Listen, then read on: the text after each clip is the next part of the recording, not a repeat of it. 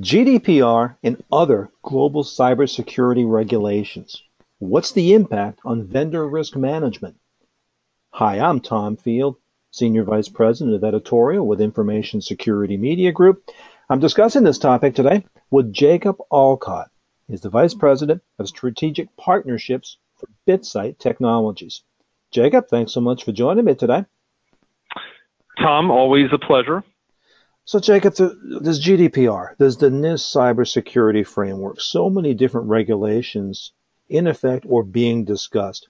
What do you find to be the common thread in this new generation of cybersecurity regulations? Yeah, yeah, you're you're absolutely right, Tom, and you, you probably missed another uh, another thirty of them as well. It seems like uh, uh, every time we, we open up the, the paper, there's a, a, a new regulation in a new jurisdiction uh, coming out. G D P R and NIST have obviously gotten the bulk of the attention uh, lately, and I'd say from a vendor risk management perspective, there's actually a lot of common ground here. It begins with organizations being asked to identify who those critical third parties are, those uh, service providers or business associates or contractors that they're working with, and then to ensure that those organizations are implementing adequate or appropriate security measures during the lifetime of the business relationship. There are obviously some nuances in both approaches, but um, uh, but but a lot of consistency. So let's bring this back to vendor risk management. In your experience, how prepared are organizations to manage and secure not just the data that's under their control, but also that data that's controlled by their third parties? Well, so here's the challenge. Uh, for for the last number of years, organizations have uh, been increasingly paying attention to their own cybersecurity posture. They've been working hard to build up their own castle walls. And at the same time, during the course of those years, there's been a tremendous amount of uh, outsourcing. We're relying on uh, new service providers, new third parties that we're working with, uh, anything from contracting to payroll to legal. And, and, and this is all this is all great. This is all good for the business. Unfortunately, it, in, it introduces new risk. And so what organizations are really grappling with is we have to work with our third-party service providers and business associates, but how do we ensure that they are meeting the same level, the same security posture uh, that we are achieving internally? The bad guys know that your data uh, lives outside of your own castle walls, and so they are increasingly going after the weakest links, and those are the third parties.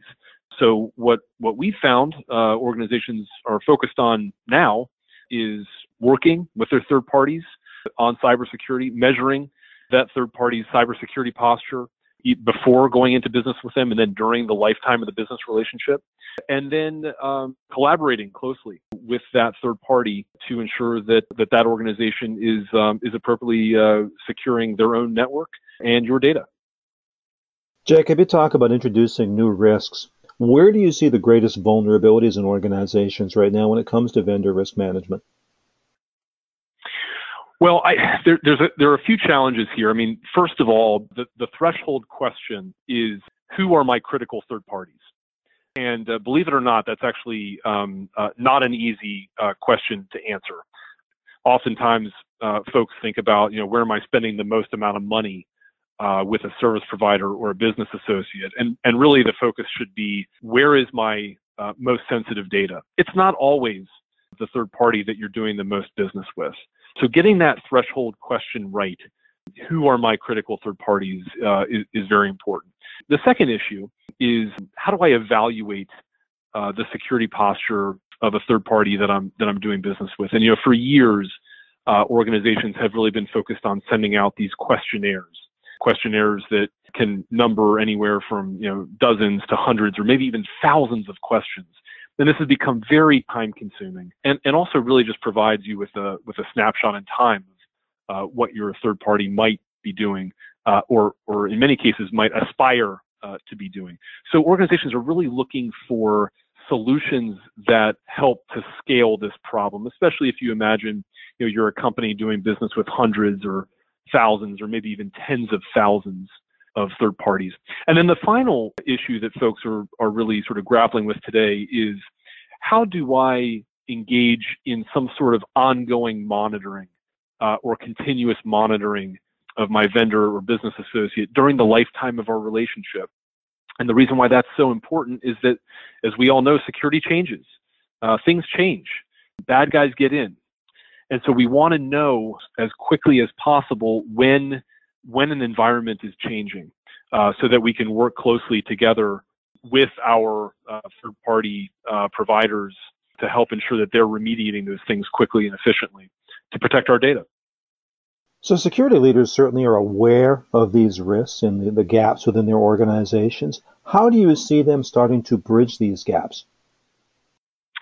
Well, it, it starts really from an organizational perspective. And so we, we've actually seen a tremendous amount of change. I like to refer to this as sort of the governance of third-party risk management. We're seeing a lot of professionalization in this area, just, just as you know, folks would think of, um, you know, the evolution of the, uh, you know, the chief information officer, the chief information security officer over the years. We're really seeing a lot of professionalization around that third-party risk manager.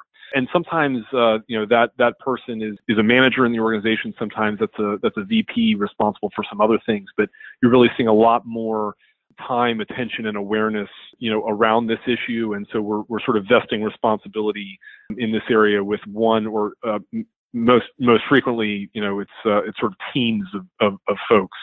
So that's been a really interesting evolution um, to to watch. And of course, it it makes a lot of sense because, as we've been talking, um, you know, when we think of cybersecurity and cyber risk, we've been spending so much time, you know, focusing on ourselves, and have uh, in, in many situations just sort of left the door open where all of our data is uh, you know, lying with all of these different third parties. It's an area that deserves an, an equal amount of attention, and that's why we're seeing a lot of this uh, professionalization around the subject in companies. So Jacob, talk to me about BitSight. Where do you fit in, and how are you offering support to security leaders as they tackle these challenges? So, you know, we spend a lot of time working in this area of uh, third-party risk management. You know, as I as I mentioned before, it sort of begins with helping organizations assess the risks posed by a third party, and then to really engage and collaborate with their third-party service providers during the lifetime of the business relationship. Again, we're, we're we're sort of getting away from the historic approach of point-in-time assessments towards a more quantitative, objective, real-time analysis, and then being able to work closely with our third-party partners to help them improve their situation. And so BitSight is a security ratings organization. We provide real-time security ratings for companies to essentially build vendor risk management programs around. And the folks that we're working with today are, are achieving a lot of success in reducing their third-party risk uh, over dozens or hundreds or sometimes even thousands of the different third parties that they're doing business with. Jacob, in this conversation, we really have only touched upon the surface of this topic. And I know you've got an upcoming webinar with us on this topic of cybersecurity regulations and vendor risk management. What are you going to cover in that session?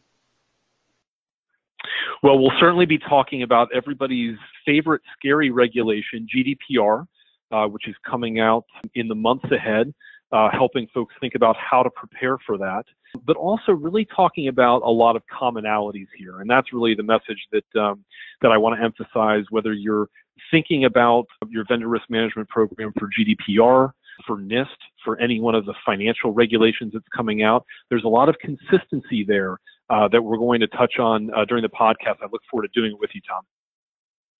Well, very good, Jacob. I look forward to working with you on that webinar, and I appreciate your time and insight today. Thank you so much. Thank you. The topic has been G D P R and cybersecurity regulations, the impact on vendor risk management. And I've been speaking with Jacob Alcott. He's Vice President of Strategic Partnerships with BitSight Technologies. For Information Security Media Group, I'm Tom Field. Thank you very much.